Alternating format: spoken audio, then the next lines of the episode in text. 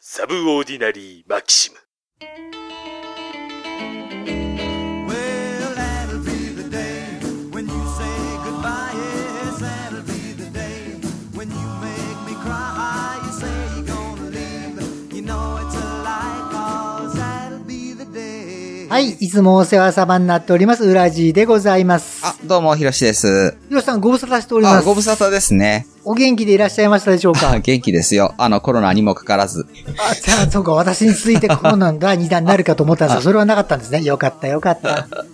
そう、免疫がね、できる分にはいいんでしょうけど。うーん、まあ私みたいにね、それこそあの、自己免疫プラスワクチンということで、今ダブルでカバーされてますん で、非常に強いなとは思うんですけど、そヒロシさんもワクチンはこの間もう打たれたとおっしゃってましたよね。う。そうですね。2回打ったので、うん、数ヶ月は大丈夫のはず。 2回打ってしばらく経ってる感じです。なんか大体2回目打ってから2週間ぐらいでもう完璧にワクチンの行動がそう出でるす。とかいう話らしいですけどう、んうん。もう6月にね、あの、打ってるので、6月、あー7月ぐらいで打打ち終わってるので、もう大丈夫なはずなんですよ。なるほど、なるほど。ただね、最近ショックなニュースが1個、2個ぐらいありましてですね。はいはい。ショッ前ク々からあの、私申し上げておるんですけど、うん私が打ったワクチンっていわゆる中国製のやつ、あーあー、あーあれはでい、すね。シノバックはってやつなんでい。すけど。死のバックですよね。はい。いや、はい。 やめて。その切り方やめて。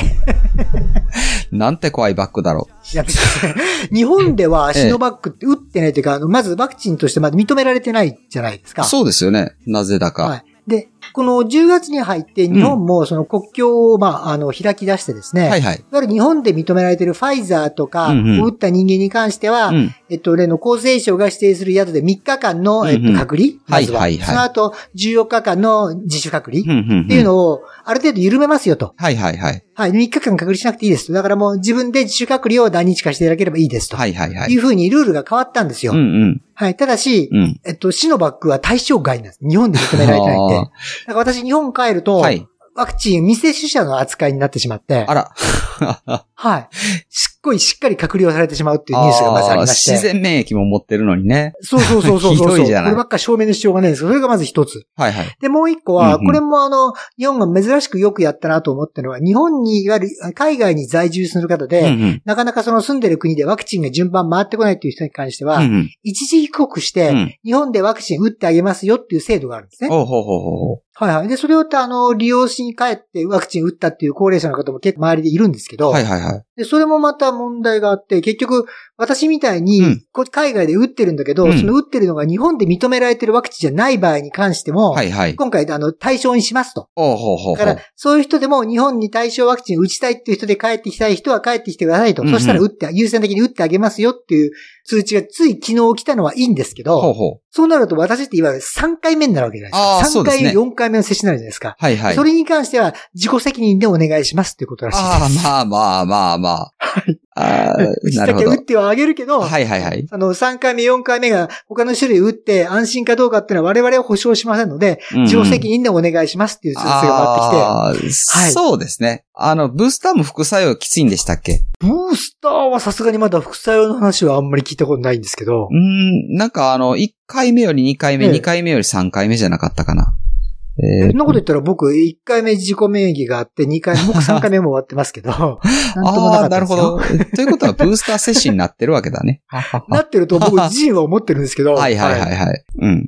そう、だからその辺は誰も保証してくれないので、はいはい自。己責任でどうぞ。まあ確かにうん他の国でもブースター検討してる国でもワクチン混ぜるっていう発想は今まで多分ないと思うので、うん、なんかね、はい。なんかの研究で混ぜた方がよく効くみたいな話があったような気がします 本。当ですか あ確かそうですよ。ええうん、まあ確かに違う種類、取っても違う種類のあの菌が入ったり違ううん何対応ができた方が、それは広くカバーできるっていうのはなんとなく理屈ではわかるんですけど、ああ、そうですやっねぱ気持。ち悪いじゃないですか、 まあ自分の体の中に違うやつが入ってくるのって。そうで すね。あはの、いメーカー保証対象外みたいな感じになりそうで すもんね。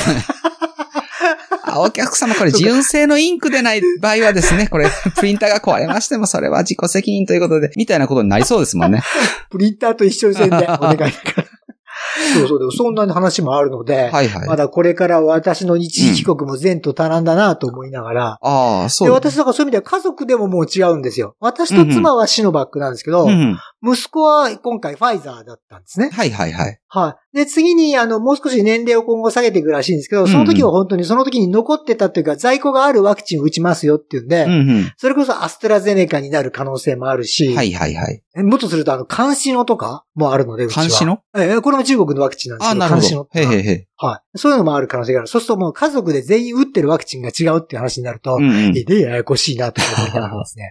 もうそうなってくると混ぜざるを得ないような気はしますけどね。ね、でも今後そういう問題も抱えながら。うんうん。でも、日本もなんか随分、急激に感染、新規感染者が減ってるらしいですね、今ね。うん。まあ、日本の場合は、日本の場合はっていうか、まあ多分世界中そうなんでしょうけど、えっと、うん増えたり減ったり、うん、しますのでね。季節性要因。まあ、波というやつそうそうそう、第何波、第5波とか今回言われてて、次の第6波がきついんじゃないかという話もありますけど、まだ来るという予測はあるんだ、じゃあ、この後。うーん、普通に考えてあの、コロナウイルスは夏風邪と冬風邪両方ありますので、だから夏風邪の分が第5波だったんだろうなって。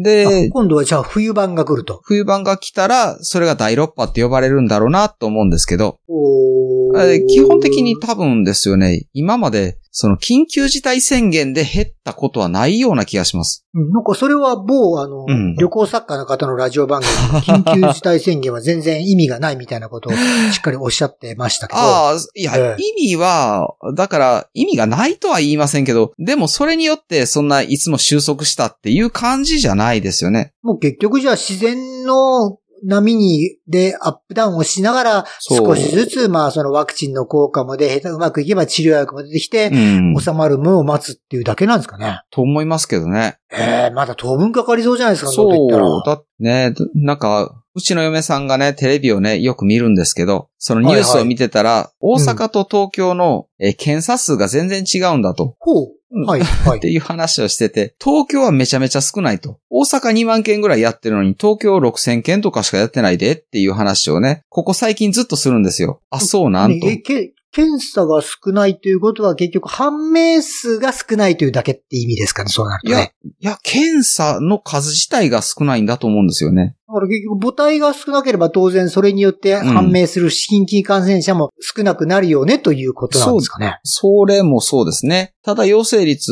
が上がったりとか死亡者数が上がったりとかはしますでしょうけど。ううーん。ん。なんだけえど、そう。うん。大阪は人数減ってる。大阪あの、海外だとやったら東京が今日何人っていうニュースばっかりなんですけど、大阪もうん。その2万件検査する中での結局新規感染者って減ってはいるんですかえっ、と、減ってきてると思う。ちょっと待ってくださいね。大阪の。えっ、と、8月30あたりをピークにして、だんだん減ってきてますね。あ、やっぱ減っては、今どのぐらいですか ?1 日大体とか。ええっ、と、264人になってますね。感染が感染が。新規感染がですね。累計ではないですよ。 2万人検査して200人ってことは1%、うん。 1%? うん、ですかね。ずいぶん下がりましたね、やっぱそうりです1ねに比べるとね。一ほうほうほう時ほう、えっ、と、まあ、えっ、と、3000は行ってないか、ぐらいですうんね。 2000越してましたよ、確かにね。だからそれこそ10%ぐらいでしょ検査したら。そう、あ、3004人っていうのか。はいはいはうんすいげえ。そう、3004人行ったんですよね。っていうことになってます。それくらい比べたら全然もう大激減じゃないですか。そうです、そうです、そうです。このまま収束に向かうというような楽観の話はなあんまりないんですかでも。もうワクチンもこれだけ広まってるしと。そう。でも、ワクチン自体にそんな感染を抑える効果がそんなに強いという話も聞かないし、で、やっぱりこのピークを見るとですよね、うん緊急事態宣言のおかげで減ったようには見えないですよね。山なりにグイーンと上がってグイーンと下がってるわけですよね。うんうんうん緊急事態宣言中からやってますみたいな話やったから、オリンピックを。ってやってるから、あはいはいはい緊急事態宣言と関係なしに増えたり減ったりしてるって感じですね。で、一週間に一回このベコンと凹んでるところが多分日曜日だか月曜日の検査が少なくなる日っていうやつなん です。わかりやすいな。そうですよ。ほー。ってなるんだえな。そうか。となると、本当に今んとこまだ、そうの、減少要因とかも特にわからなくてう、ん。本当に季節的なカーブだったり、まあ、うん本当に広がったり落ち着いたりを繰り返してるながらっていうだけなんうん、だてということ思ないんでますすか。まだ。ええもうこのまま落ち着いてくれるとなでも日本ってね、なんか空気感染って言わないんですよね、あんまり。換気をしましょうって言うけど、空気感染するんですとは、なんかあんまりはっきり言わない気がします。うーん。なのでど、うなんでしょうねう。ん。事例的には、あの、私の場合本当に身近に例がいっぱいあるんですけど、はいはいあん。まり空気感染という感じはないです。どっちかというとやっぱ接触が、あの、うちの場合やっぱり感染随分多いんですけど、うんうん出てるのはほとんど家族経由なんですよ。あ、家族が、まあ一番多いですよね。そうですそうですもちろん。そう、だからはいは家い族でどっかに、家族の誰かが移って、それから移るっていうパターンが多そうなんで、そうなるとやっぱり空気感染というよりはその接触だとかう、んそれから飛沫だとか、っうんうんうんていうのが多いんじゃないかなっていう意識、イメージなんですけど。ああ、そうですね。まあ、はまいあ確かに家族からかかるっていうのは一番感染経路が判明しやすいですよね。その家族がどこからもらってくるかっていう話になると、おそらくですよね、あの、空気感染なんじゃないかなと思うんですけど。えーっと、ヒロスさんは空気感染派なんだ。うん。空気感染を信じているという話かな。でも空気感染っていうと結構もっと大大規模にとかうんうん広がるっていうことじゃないんですか、えーっと、空気感染ですね。エアロゾルなんとかみたいなのじゃそなういですね。誰か咳するとそれが漂ってみたいなやつね、そう。えー空気感染と言っても、空気中の窒素とか酸素とかが、えっと、 毒になるわけではないので。毒になるわけじゃなく。はいそうですよね。だから飛沫がどれだけ細かいかによって、あの空気感染と読んだりとかですね。あの、あー飛沫感染と読んだなるりするわけじゃないですか。うんうんうん。ハックションってしたら、ある程度の小ささのやつは数十秒舞うでしょ、でも空気感染って呼ばれる状態になると、何十分も空気中に舞ったりするわけじゃないですか。あ、細か本当くにする微。粉末というか微、微粉のうんうんものが漂ってって感じなんだね。そうですなるほどねなるほど。そういう意識なんだ。え、でも、そうなったら結構マスクとかでそれなりに抑えられてるような気はするんですけど、はいはいはそれいはそうでもない。今そうだって日本の方ってほとんど皆さんマスクされて、してますませね。ですよね。 そうです、そうです。うん。旅行作家の方はしてないかもしれないけど。まあ聞いて、結構聞いてますね、広瀬さんね。 あそういや、いや別にそれは自由だからいいんだろうなと思うんだけど。そう、マスクの予防効果っていうのは、えっと、まあ、水分やらね、埃とかに付着してる分についてはマスクで同じように防げるから、それは低減効果はきっとあるんだろうと思うんですよ。うんううんうん。ん。WHO も途中からマスクしようぜってなったし。うん、ああ、そう、変わりましたもんね、欲しいね。そう、はじめ、あの、マスク意味ないよって言ってたのが、やっぱりマスクしようぜってなったじゃないですか。う。うん、なりましたね、はってい。ことは、まあ、マスク意味あるんだろうなと僕は思うわけです。何らかの意味はあるんだろうと思うし、あと、難しいのは、日本はどうかな、日本は確か同調圧力とかうんうんが結構あるから、うんまあ、あの、強制しなくてもみんなそれなりにする。そうですまあね結。局周りがしてるから自分もしないと肩身が狭いとか、その辺が多分大きいんでしょうけど、そう。実際してる方多いですよね。そうです、そうです。で、それが、マレーシアとか来るともううん法律なんですよ。シンガポールもそうなんですけど、あはいはいはい。しなきゃいけま、公共の場ではしなさいと、しないと、うんうんいわゆる、検挙、うん。検挙罰金の対象になりますよっていうところまで持ってきてるんで、ああ、なるほどですね。もうはい、強はい。制なんですよ、完璧に。ああ。そうなるとある程はい度は低い減効果というかはあるかなという気はするんですけうんうどんうん、みんながみんなするので、それなりにちゃんとう。んうんしまあ、主義主張を持ってたとしても、法律で決まってるんですよっていうことは、そうです、そうです、そうです。確かに強いですよね。うん。うん。だからそのどっかの国みたいに我々、これするのもしないのも、しない権利もしない自由もあるはずだなんてことは誰も一応言わないわけですね、おっぴらにはね。ああ、おっぴらにはね。はいまあ、そう、うんそうですよ。まあ、ちょっと、やんちゃな子がバイクに乗ってもヘルメットをしないみたいなね。そうそうそうそう。でもどっちかっていうとそれは日本だとアウトロー型のイメージじゃないですか。そうですつまりね。権利の主張ではないでしょうんうんうん。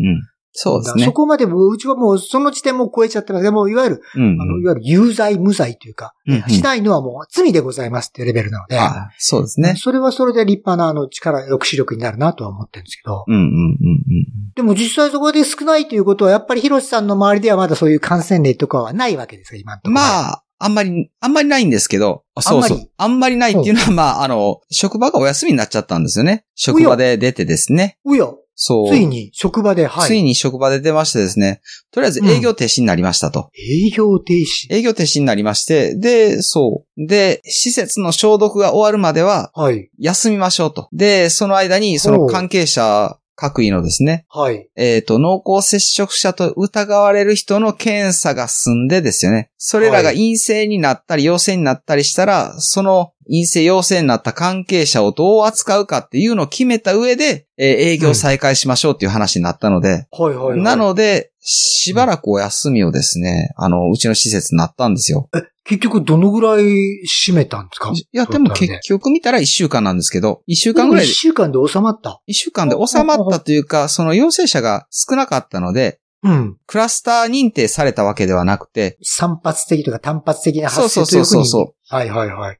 うちの施設利用した方が陽性になりましたよって、わあ、そら大変やっていう話になって、じゃあ、あの、その周りの人も調べななって、そうちの職員も調べななって言って調べたら、うん。うちの施設で一人だけだったんかな職員でのも中一人出られたんですね、やっぱり職職場の方で。そう、一人だけは出て、でもまあ他に全く出なかったので、じゃあその人には休んでもらいましょうっていうのと、まあその、えっ、と、利用者の人と関わった人についてもちょっと休んでもらいましょうみたいな話があって、その人らは確か2週間ぐらいですね。へーそう、お自休宅み。待機という自か。。宅待機になったんですすけど、はいはいはい。そう、施設を閉めた7日間ですね。ただ7日間についても全く仕事がないわけではないんですよと。え、ほうん。いうことなので、いや、それがね、あの、消毒って消毒の業者がやると思うじゃないですか。う。普通はプロにやらせないとダメですよね。じゃなくて、なんか、やり方を教えてもらって、職員がですね、あの、ナイロンのあれをつけてですね、エプロンみたいなのをつけて、手袋履いてですね、はあで、はあアルコールで消毒して吹き回るというですね、そういう人海戦 術を。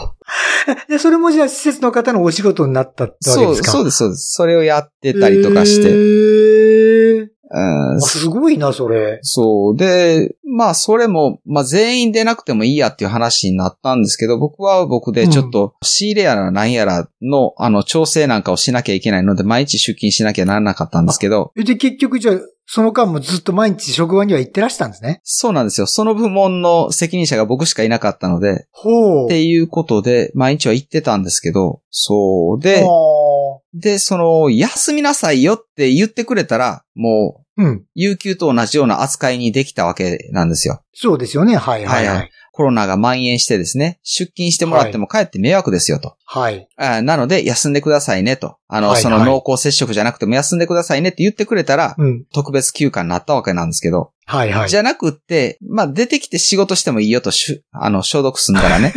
まあ、でも、普通、そんな仕事抱えてるわけじゃないので、はいはい。あの、自分で仕事は見つけられない人は、じゃあ、有給取ったらどうですかみたいな感じだったので、ああ、そうなんだ。そう、1日足し、2日経ち、明日は開くのかな、次の日は開くのかなっていう感じで、えっ、うーんと、判断がね、1日おきにね、どうですかどうですかって本部の方に聞くと。で、それが、いや、まだです。いや、まだですって言って、じゃあ次の日も有給にします、みたいな感じでみんな休んでたので、そのうち有給が残り少ないっていう人が出てきてですね。ああ、そうですよね。はい。で、あ残り少ないんですっていう声がちらほら上がり始めたから、しゃあないから1日だけ特急にして、その特急を上げた次の日から再開したというね。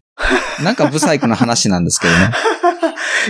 この間、ジャスさんともその話したんですけど、はいはい。あの、それこそコロナがもう始まってうんうん1年半とか経つわけじゃないですか。そうですね。で、その間にやっぱ皆さんそれなりに世間のいろいろな知識とか情報を集め、はいはい。で、あの、ある程度の職場職場で対応策を考えとかいうのがもう、うん、ある程度のレベルで出来上がってるかなと思うと、意外とそうでもないんですね。ないですね。みんな、あの結局自分のところに来て初めて、あ、どうしよそううどうしようっていそ感ううじ。そうそうそうそう。そう。だからね、ジャスさんが、あれ作ってたじゃないですか。何度の熱があるイエス or ノー。はいではいはいはい。イエスになったら、フローチそャうートそうそう、フフロローーチチャートを作ってて、あるフローチャートみたいなやつをね、あらかじめ作っときゃよかったんでしょうけど、じゃャートはいなくえて、か、それ作ってないんうんですあの、僕、結構。僕が見てないだけで作ってるとかやったら知りませんけど、おそらく作ってないですね、上作ってないですね。そういう運用がされてないんだからね。うん、上そのれ人がは不。思議でしょうがなくて。そうですよね。ええフローチャートを作って公表するべきですよね。うん、そうです。もう 一、もうそれこそ1年半の知見が溜まってるわけだから、そう。その知識を動員すれば、それこうそんジャスさんが20分くらいで書いてとか言ってたんですけど、そうできるそうと思うんですよ。できます、できま普通すに。そう。フ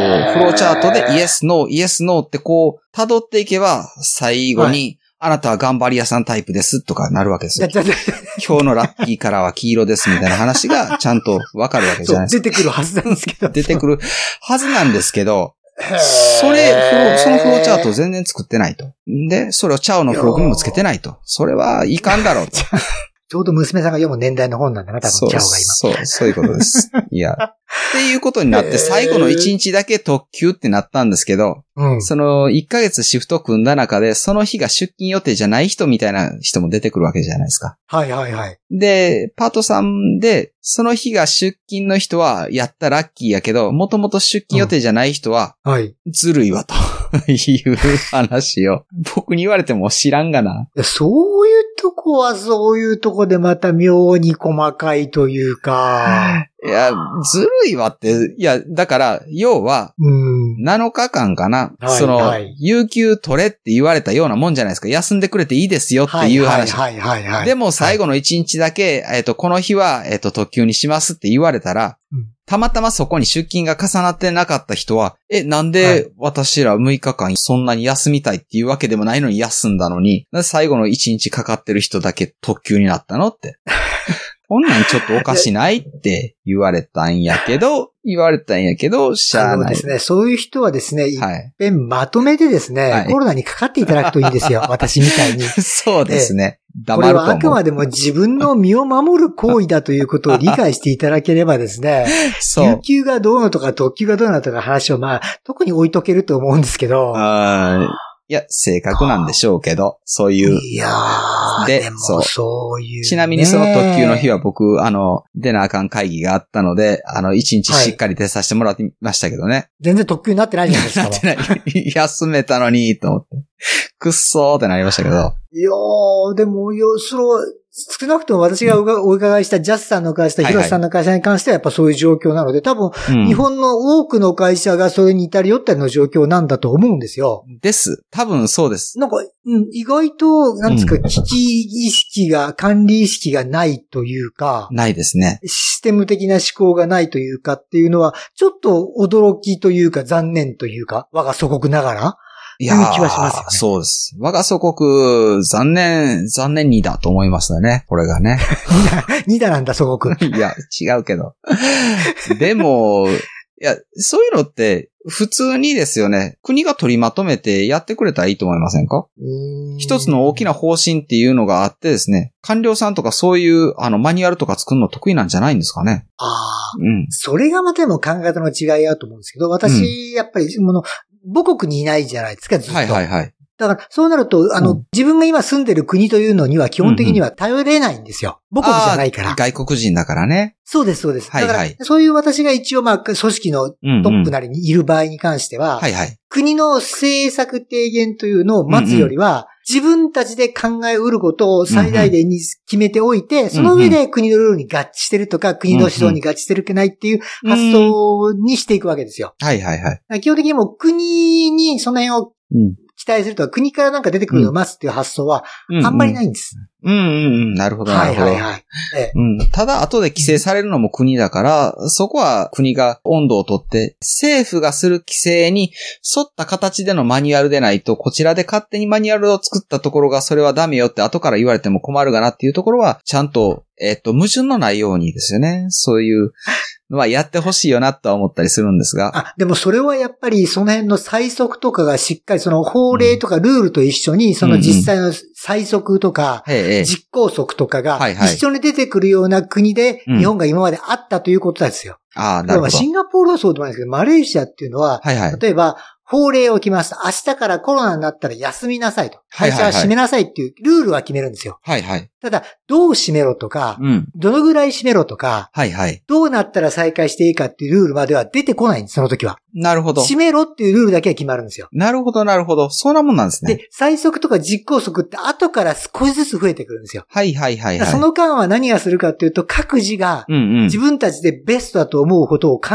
えて、うん対策をするしかないんですよ。なるほどね。で、逆に国がその辺の知見を、ん経験を、民間の経験を集めて、あ、こうしたらいいだろうなとか、こういうのが大体落ち着きそうだなっていうところで、うん大体少しずつ最速が固まっていくっていうのが、この国のパターンなんですよ。あ、なるほど。いや、でもそれはそれでいいですよね。それはそれで結局分かりやすいし、うんうで、んじゃあ、あの、自分たちで考えるっていう能力も身につくし、うんうん。そう、はい。上から降りてくるもんじゃないから、机上の空論になりづらいところがあるし、そうです、そうです。はい。実情に基づいた配慮ができる。えとりあえず最初に決めてくれるからスピードも速いし、それは、はい。まあ、スピードが速いっていうか、彼らがそこまで考えてないってとこもあるんですけど、は あ、い。そうなんですかね。いや、でも、はい。うーん、そのやり方でいいんだったら、それはやっそうやってほしいような気もしますね。だから、それ言うと、やっぱり今まで日本というのは、ある程度その政府というのは、それはしっかりしていて、ルール決めというのはしっかりしていたから、うんうんまあ、それに、お上のご命令が降りてくるのを待つというような体制が皆さん先にできてしまっているから、うんうんまさかそれが今回みたいに今まで未曾有のはいはいはい。事項であって、うんうんあの、その決定が遅れるとか、判いはい断が遅れるっていうところがあると、みんながみんな右往左往するっていう状態になってしまうのは、うんそれまで今までに国がちゃんとそれに管理をしてきたという、まあ大きにいいバックグラウンドがあるからだというのにもなるわけですよね。うんうんうんああなるほどそれがもともとなければ、うんみんなそこに期待はしない、それを待つこともなく自分たちでするという体制が整うので、うんうんうんうん。ねうん、それはそれであの一つ、個人個人とか、組織組織の成長に対しては、うんいい役割を果たしてるのかなっていうふうに、あそいういでようすに取ねってるんですけど、えああえマレーシアの今の。えうん それはそれでいいかもしれないですね。あんまり日本う人ん自分で考えることが得意ではないような感じはしますもんね。うーん、ねえ、いや、それはやっぱり、あの、今まで政府がそれなりにしっかりある程度やってきた、うん相場の的でかもしれませんけど、うんうんという一つのいい例であるし、それがそれでおかげで逆に各校が考えることをやめてしまったっていう、まあ、功罪うんうん半ばっていう感じのそう状です況ねな気はしますけどね。うんはい。それが弊害になり得ることもあるよねっていう話ですねそう。ですよね。うんまあ、ほんで今回だから、え、今日でしたっけさ、さ、あの、総理大臣ってか、自民党総裁が。そうですね変わったのがえっ、と、は、はいいはいはいそうです。なんかあの、いろいろと一日も今日発表されたみたいで。 あ、そうなんだ。なんか目新しいことでも、また広瀬さんはこれで一加減一つ、いや、ないですぶよっ。ちゃけていただけるんだと思って楽しみ。え、ないんですか特に、いや、ないこともないんですけど、えっ、と、ええ僕が言うようなことは、多分、えっ、と、YouTube やら、その他のうんニュースサイトやら、ブログやらで、みんなが言ってるだろうからというところもあるんですけど、うんうんうんうん、僕はとにかくですよね。あの自民党の総裁が、まあ、誰がなるかっていうのは、うん確かに日本にとっては大きな問題でしょう。おそらうく。ん。はい。ただタイミング的には、衆議院の解散総選挙っていうのが期限切りでもうすぐある。これは決まってるわけじゃないですか。。はい、そうですね。はいはいはいうん、ってなった時に、うん僕が思うのは、今までこんだけコロナも景気対策も後手後手に回った政府をもう一回みんなが支持して同じ政党の政権が誕生するのかしらっていう話がですね。おー。いや、これだけ、うん、わかりやすく、汚職だなんだ、みんながやりたくないオリンピックをやりましたっていう、うん。そういう政権が長く続いた後でですよね。うん。これで政権交代しなかったら、もう日本は政権交代しないんじゃないだろうかとか思ったりするわけですよ。ああ、うんあの、わかることはわかるんですけど、でもこれも、各国今どこも同じような状況だと思うんですけど、うん。じゃあと、うん。翻ってと、はいはい。自民党ではいないよねと、じゃあどこの誰がやりますかっていう話ですよね、基本的にはね。そう。だから、だからよく言われるのが受け皿がないじゃないかって言うんですけど、はい。多いですね、その話はねう。ん。っていうか、うんその、自民党以外を選ばなかったら受け皿なんか作りようがないんじゃないのって思うんだけど。うん。だから民主党がこの間、7年前、8年前になるんですかねに受け皿になって、民主党政権っていうのが3年続いたわけじゃないですか。はい、はい、はい。うん。であれば、連立して政権を運営していくと。まあ、野党なりが。で、もし自民党が割れるんやったら自民党が割れて、その中から一部合流とかっていう話が出ないとですよね。これだけ、えー、強権的な政権が長く続いた後で、で、それに対してみんな不満も言わないんだったら、選ぶ意味ってあるのかなと僕は思うわけですよね。うん。まあまあ、まあ、この話は今回のネタとはまたちょっとは違うんですけども。うん、うん、うんう。ん。まあ、だから総裁選っていうのは大事だよと。でも、それ、その総裁選をあえてやると。一応憲法ではですね、今、野党から4分の1以上の議員から臨時国会開きなさいっていう請求が出たら、せなあかんことになってるのに、しませんって言ってるわけですよ。ほ国会開きませんよって。う。はい、はい。えっ、と、前も安倍政権の時に国会、あの、開きなさいって言われた時にですね、うん。憲法に4分の1以上の議員が国会を開きなさいって言ったら開きなさいよって書いてあるわけじゃないですか。はい、はい。の時に、安倍政権の時に言われた時には、えっと、いつまでに開きなさいとは書いてないですよねって言って、えっと、結局開かなかったんですよ。おおすげえ子供の言い訳を地味っていいですよね。いつまでとは言ってない。なるほど、なるほど。あ開ければいいんだろうと。 そう。だから通常国会まで伸ばして通常国会開いたらいいんじゃないのっていういうことで、開かなかったんで すよ。それが、その機弁がちゃんと通ったんですね。それな通りに。ったというか、そんなもん開かなかったら開かないですよね。はい。はい。えっ、と、明らかに僕は憲法違反だと思うんだけど、うんそれでも。で、今回、4分の1の請求があったので国会を開いてくださいと。はい。憲法にのっとってそういう話が出た時に、国会を開かなくても、えー予備費などで対応できるとして、国会を開くことを見送る構えだっていうニュースが出るわけじゃないですか。国会を開くことを見送る構えって、え、見送るってできんのっていう話じゃないですか。うん。だから憲法違反をするということを見送っても大丈夫だということですね。だから、見送るっていうのは、あの、その、いつまでにじゃない、まだ開きません、まだ開きませんって言うんじゃなくて、そう、広くの見方、つまり開かないってことね、言ってしまえばいや、ね。開きませんって言ってるわけです。はい。はい。憲法はい。に4分の1以上の議員の請求があった場合には開いてくださいよって書いてますよ開いてくださいって言った時に、うーん、じゃあちょっと待って、ちょっと待ってって言って、あの結局開かないんじゃなくて、いや見送る構えだって、いや開きませんって言うのって、すごいなってなるわけですよ。じゃあ、はい。いや、ああの、国会議員の身分って、あの、憲法に保障、書いてあるからあなた国会議員ですよねと。はいその憲法を無視してはい運営する党、政党がですよね。はい。えー、このまま続けていいんでしょうかって僕は思うんだけど、うーん。なんか擁護するところがなあほどなほるどんだろうかと、僕はその時点でもうすでに無無理だなと思うんですよ。ああ。うん。よく、えっ、と、野党には国会運営能力がないとかね、政権運営能力はがいないはんい。だそれをよく聞きますね。はい。ね、もう経験不足の素人ばっかりだって言うんだ。ですけど、はい。国会開かないこと一つ取ってみても、運営能力ないですよね。うん、まあそうですね、そもそもね。うんなので、憲法の義務を果たしてないわけですからね。それ自体でね。うーんまあと、まあ、能力、能力以前の問題って気はしますけど。なので、国会議員たる資格がないんです。だって、遵守義務があるわけですから、国会議員には。特別公務う員、んはいね。はい、はい。なので、そういう党の一番偉い総裁が決まりますと。えー決まったところでですよね。はい。じゃあみんなその政党に入れるんですかって。いや、もう憲法守ってもらわなくても大丈夫ですよ。いいですよっていう意味じゃないですか。それに入れるってことは。そうですね。それを、まあ、あのうん民意がそれを認めたということですからね。はい、そうです、そうです。いや、はいそれ、え、じゃあ、あの、憲法によらなかったら、何によって国民の権利って保障されると思ってんのって思うじゃないですか。うん、そうです、ね。あの、好きにやっていいよって。そうか金あったいうこり、とです権力があったら好きにやっていいよって、憲法なんか守らんでも大丈夫ですよっていうことにお墨付き与えていいのかなと僕は思うんだけど。うんなるほど。なのでおー、その、その政党の、だって、その国会を開かなかったことに対して、えーその政党の誰もが、いや、開くべきだと。開かないんだったら、それは党を割って出ていきますという人がいなかったわけですから。今回は結局いないんですね、多分ね。分裂はしてないですもしんなね。いですからね。まあ。はい、はいはい。ってことはもうその党の人は憲法を守らない党の人じゃないですか。そう、全員それを良しとしてる人たちの集まりです。そうです。ですよね。はい。じゃあはいそうですその党に入ってる人に投票するってことは憲法を守らなくてもいいですよっていう意思表示になりませんかと思うそうわでけす。。なります。なります。なので、その、反憲法 党の党首がですね、誰になろうがですね、それは、ね、ヤクザの親分が誰になったかというのと同じぐらい、ちょっとどうなんだろうなって思うわけですね。うーん。なるほど。そうか。え、今度選挙いつ頃でしたっけしこれ、しえーしっとね、10月後半ぐらいですかね、多分。あーあ、じゃあ今回は私は投票権がないな。そうなんですか。ないんです。え、い帰ってくるんですかや、あの、在外投票っていうのがあるんですけど、はいはいはい。すっげえ手続きややこしいんですよ。あ、なるほど。事前にこう、なんか自分の身分証明書を送って、申請をして、うんうで、んその、なんか在外投票許可書みたいなのをもらって、はいは今い度。それを持って大使館に行ってとかで、うんうんうん大使館でも国の全体で大使館そんなに数ないですから、一定のとこでしか投票できませんし、あと期日も早い。その後日本に郵送とかしなきゃいけないんで、あ、なるほどなるほだかど。ら、すんごいね、ハードル高いんですよ、実際にやろうと思うと。なるほどなるほど。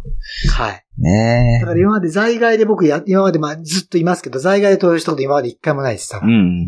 その点ではちょっとしょうがないところありますね。うん、なるほどね。でも、そうか。でもちょっと今回私も真剣に考えて、もし投票できるんであればというもとに、ちょっと真剣に考えてみようかな。うん、各広瀬さんからこういう提言をいただいたので。うん。浦地さんが投票しないことによって、はい。もう投票率って変わってるんですかね。も、そそうの、れを。浦地さんも含うんはいめての、まあ一応投票することは可能だから、ハードルは高いとはいえ、だから、はい。浦地さんが投票しないと投票率が下がるんですかね。だと思います。はい。はい。ってことになるんですねわずかながらでも影響します。はい。あ、そうなんですね。そうなるか。そうだなそうか、10月末なら、なんとかギリギリ間にいっぺんやってみようかな。僕、ええ加減なこと言ってるから、ちょっと調べますよ。えーっと。はい。在外選挙人登録というのをすれば、はいはい。選挙権が必ず認められるはずなので、うん、うん、うん。はい。それは投票権があるから、そので、そそう登録しないということで、まずその、うんう投ん票率に影響するかどうか。で、登録した上で投票しない場合は、それは、うんまうあん完璧に投票率下がると思います。そうですはい。ね。分母に含まれるでしょうね、そうなったらそうです、そうです、そうです。えーっと、今ニュースで見ると、衆院10月14日解散で調整と。えーはでい、投開票は11月7日か14日あギ軸。リギリ間に合うか、やってみるか、じゃあ今回。なーね。ええ、せっかく広瀬さんのこういうご提言をいただいたので、はいはい。ちょっと、はい。ググってみてですね。はい。そう。ってことは、マレーシアは、選挙区はどこになるんですか、選挙区はない。。あ、そうか、それも一つ問題ですよねそうですよ僕日本ね。に住民票ないですからね。 そうですよどね。この選挙区で投票するんだろう。誰に入れてもいいとかやったらいいですけどね。そんな全こと国で。区全国区か な古、古いな、全国区。じゃないですよね、多分。うん。うん。そうですね。そうだ、どうなるんだろう。あ考えたこともなかった。衆院選はだって土地に縛られるですよね。参院選は比例代表とかはあるけど。そうですよね。えね。それも考えたことなかった。ちょっとじゃあ真剣にちょっとこの夫妻、考えてみます。はい。ぜひともですね、はい。もしかしたら日本に帰ってくることだってあるわけですからね。うーないんか、どうなん、いや 奥さんも子供もいてるから無理ですかね。まあ、そうですね。いろいろとまたこう先も長いので。うんうんうん。そう。でもね、こうあの、はいはいこれまた次回のまた、あの、ジャスターの話をネタにしようと思ったんですけど、はいはいそ。ろそろ私ね、もうん。う、いわゆる日本でいう一般の定年はいはいはい。にはね、もうカウントダウンに入ってきてるんですよ。はいはいはい。はいはいはい。だからそれを定年後の生活をどうしようかと、定年までの迎える期間をどう有効に生きようかと、うんうん、うん。定年後の期間をどうこの楽隠居を楽しく生きようかっていうのを、あそーろそろあの、はいはい。これから時間かけて考えていきたいと思ってますんで、なるほどなえるーそほのど。辺のところもあの、今後少しずつこの放送に載せてですね、皆さんええご意見をいただいたりとか、皆ああ、さんはのいご批判はをいただいたりとかでき、はいできればいいなと 批判するんで思すっかて。ええだって、でもいないでしょ、さすがにこのネットラジオやってる人の中で、はいもうそろそろ定年なんですとか、い。あ今後定年後の余生をどう送り立ったらいいと思いますかとかいう人って、さすがにあんまいないと思うので、あ。ああ。総水さんもまだもうちょっとありますかね。まだある でしょ、さすがに。そその辺をちょっと今後ね、一つネタに、あの、うんうんあのいつまでもコロナ禍で引っ張らずに、うんうんちょ。っと新しいネタを加えていきたいなと思ってますんで。ですよね。あの、多彩にできそうですから。浦地さん特に。ええ一つまた、あの、皆さんのご協力を得てですね、そうですあの、ね。自分の幅を広げたいと思いますんで。あ、ちなみに僕は、あの、浦地さんより、えっ、と、一回り、えー下なんですけど、はいえ、一ちな回り、みに、え、えええっと何、えっと、え、立つ。うんうん。。うさぎ立つの年ですすけど、ぐらはいいじゃ、はいはいはい。ぐらいじゃないですかう。ん、ほぼそんなもんですね。です。え、ぐらいじゃないですか。はいはいはいえはい。もうちょっとですかえ、だからあれでしょ、うん。昭え昭和で言うともう50年ぐらいですか50年、51年の年で すね。うーわ。うーわ。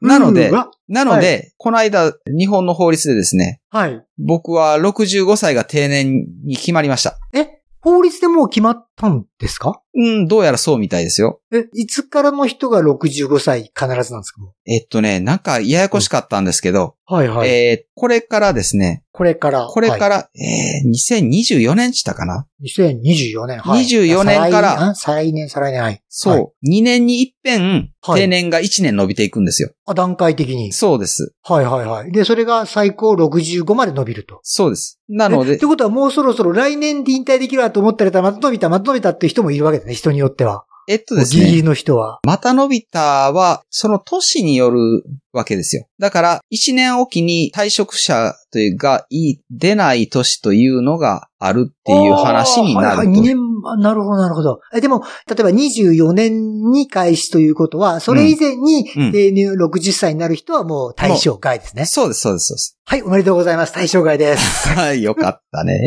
僕そう、だから、どうやら55歳、ええ55歳以下の人はもう65定年が決定したみたいです。もう50あ今55歳より下の人はもう65でしか定年にならないんだ。そうなんです。へーいや、これで済むかどうかがわかんなくてですよね。僕がまた55歳ぐらいになった時に、また70歳までなんか段階的に引き上げとかしよるんじゃないかなと思うんですそけれどと。一緒にまた年金の支給年齢も上がったりするんですよね、多分ね。ああ、そうなったらそうなるんですよね、きっと。いやー。だからそう。ウラジーさんの年に楽隠居の話をですね、している気がしないんですよね、だから。でも、私が子供の頃はやっぱりその50とか 55? そこれれもうは、定年っていうイメージだったんですよ。ああ、それはもう、あれじゃないですか。ウラジーさんが生まれたところはですよね、もはや戦後ではないという掛け声のもとですよね。 そうそうそうそう。力強く復興していった時だからこそでしはいはいはいはいそうそうそうそうょ今はもうですよね、日本の平均年齢、日本人の平均年齢を全部足すとですね、全う部押しなべて48歳だったかななので、うん。日本人の平均年齢が、え、平均年齢が、そうです。はあ、国民、あの、0歳から、その、うん。 118歳までですよね。全部人数でかけて、そう人口で割ると。で割るとえ、そんなになるんだもそうなんです。ん。へー。それが、あそあ、りゃだから、あね。まあ、だから赤ちゃんがバーっといきなり1億人ぐらい生まれると平均年齢半分になるんですけど、ないはい。 計算はそう、計算はそう、合ってる合ってる。そう、そういうわけにも多分いかないのでですね。はあ。毎年100万人、もう今100万人切ってますので、でも、想像つきます例えば、ヒロシさんが具体的に、例えば、はいあはと、え、はい何年い。え例えば65歳になるってことは、あと20年ぐらいええー、65歳、あ、そうか、20年ですね。でしょちょうあどと20年。今からあとまだ20年。だって、だから今までだいたい20年ぐらい働いてらっしゃるわけじゃないですか。そうですね。20年であ、ともっと働いてるけど、はい、そうですよ。まあ、でも、このあと倍近くまだこれから、うんこの同じぐらいをまたこれから働くんだと思った時に嫌になりませんいいや、そう、だからね、あの、同じ仕事でずっとっていうのはしんどいかもしれないですね。僕、まあそういう意味で同じ仕事なんですけど、同じ会社なんですけええど、ずっそう、っていうと。そうそうそ今まで日本も、その同じ職場で一生を勤め上げると、ね、定年まはでい勤め上げるのが大事だみたいな話だったけれども、はいなんかこれからちょっとそういうのでもなくなってくるのかなとか思ったう。りし変まわすけっどてね、くると思うし、で、だからやっぱり、うんあのーそれこそ、じゃあ逆に言うとそこまで働くと、うんじゃあ仕事を終えた後、うんうん定年になった後って本当に残り短いっていうイメージじゃないですか、もそうですう。元ね。気、それこそ元気で過ごせる時間ってものすごい短くなっちゃうんですか。なると思いまだす。から、はこいこをなるべく無駄にしないためにも、うんうんその、もう迎えるちょっと前ぐらいから、はいはい。その後の余生というのをうんうんどう過ごすかっていうのは考えるのすごい大事だと思うんですよ。そ今のうちにちゃんとやっておきたいこととか、うん覚えておきたいこととかう。、うん。あうん、っていうのを、それなりにある程度自分の中でリストアップするなり、そうです実ね。際もう着手をするなりっていうのが僕、すごい今大事だと、あの切実に思ってるんで、切実に今後ね、はい、これをね、あの、そうしっかりは、皆さんにもちゃんと発表して、うんうん。あと皆さんからのご提言、助言もいただいた上で、うんうんあの、やっていきたいと思うんですよ、実際に。いい企画じゃないですか。はい。はい。浦じいさん、これから定年を迎えるにあたって何をしたらいいですかと。は発掘に出かけてトロイの木馬でも見つけたらいいんじゃないです かとか。 なんでトロイの木馬いやなんか、なんか定年後にそんな人おったなと思って。えー、そんな人いたんですかあーシュリーマンあの人はあシュ定年後に見つけたのあ 本当の人、そう、そうだったと思いますよ。60超えてから、なんか何、えー、そうなんだ。いや、何でもかそう国いうアカ語。デミックなこともなんかしたいですよね。そうですね。 うんだから、あともう一カ国語なんか覚えて喋れるようになるとかですね。あのもうすでに結構バイリンガル、トリリンガルえっとね、今僕は、一応わ、なんとか分かって喋れるのまで入れると、うんうん5つ。日本語も入りますけどね。おー、すごい。 5カ国語うんうんうん。なんです。なんとこ。はい。インテリです。とかねおー、素晴らしい。ね、はいはいはい。あともう一国ぐらいこれを増やしたいなというのがああって。あ、はいはいは。はいあとね、あの、免許をいろいろ取りたいんですよ。はいはいはい。あの、今普通の人が通ってきた道ってあるじゃないですか。例えばあの、うんうんあの、僕よく聞くあの、す先ほどなんですけど、あのさ、さから、サバラジオはいはいはい。坂口さんとかは、あの、大型、え自動、まあ今いらないが、自動移入大型とか限定解除とか当時言ったんですけど、はいはいああいう免許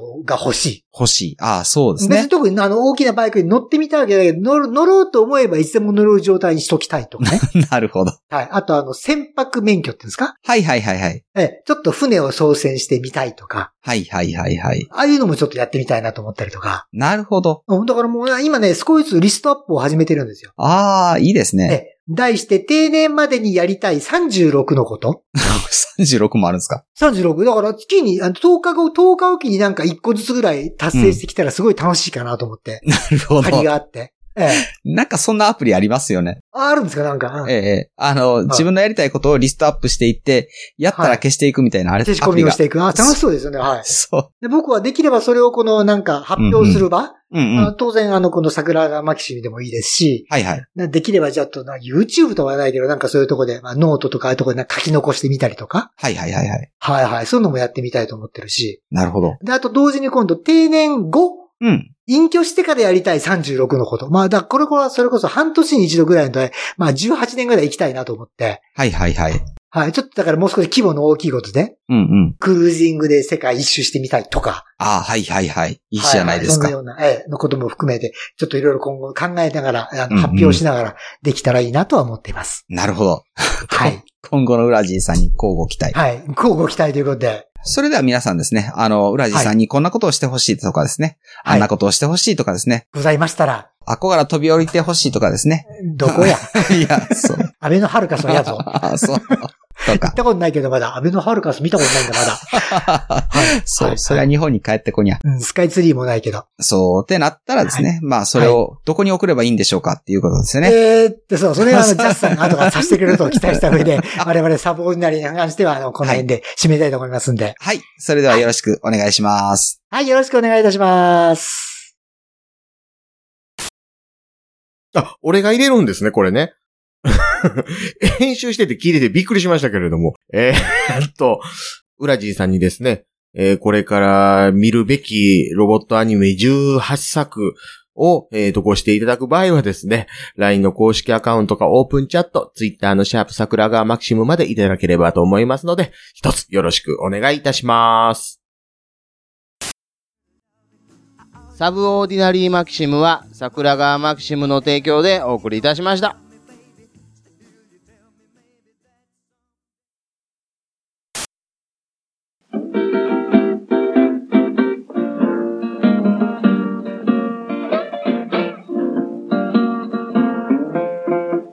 桜川マキシムでは公式 LINE アカウントやオープンチャットをご用意しておりますウェブサイト sgmx.info からご参加くださいまた番組独自のサブスクリプションサービスを開始しております月額300円からで会員様限定の音声を配信しております会員様ごとに発行の RSS フィードから、ポッドキャストとして限定コンテンツをお聞きいただくこともできます。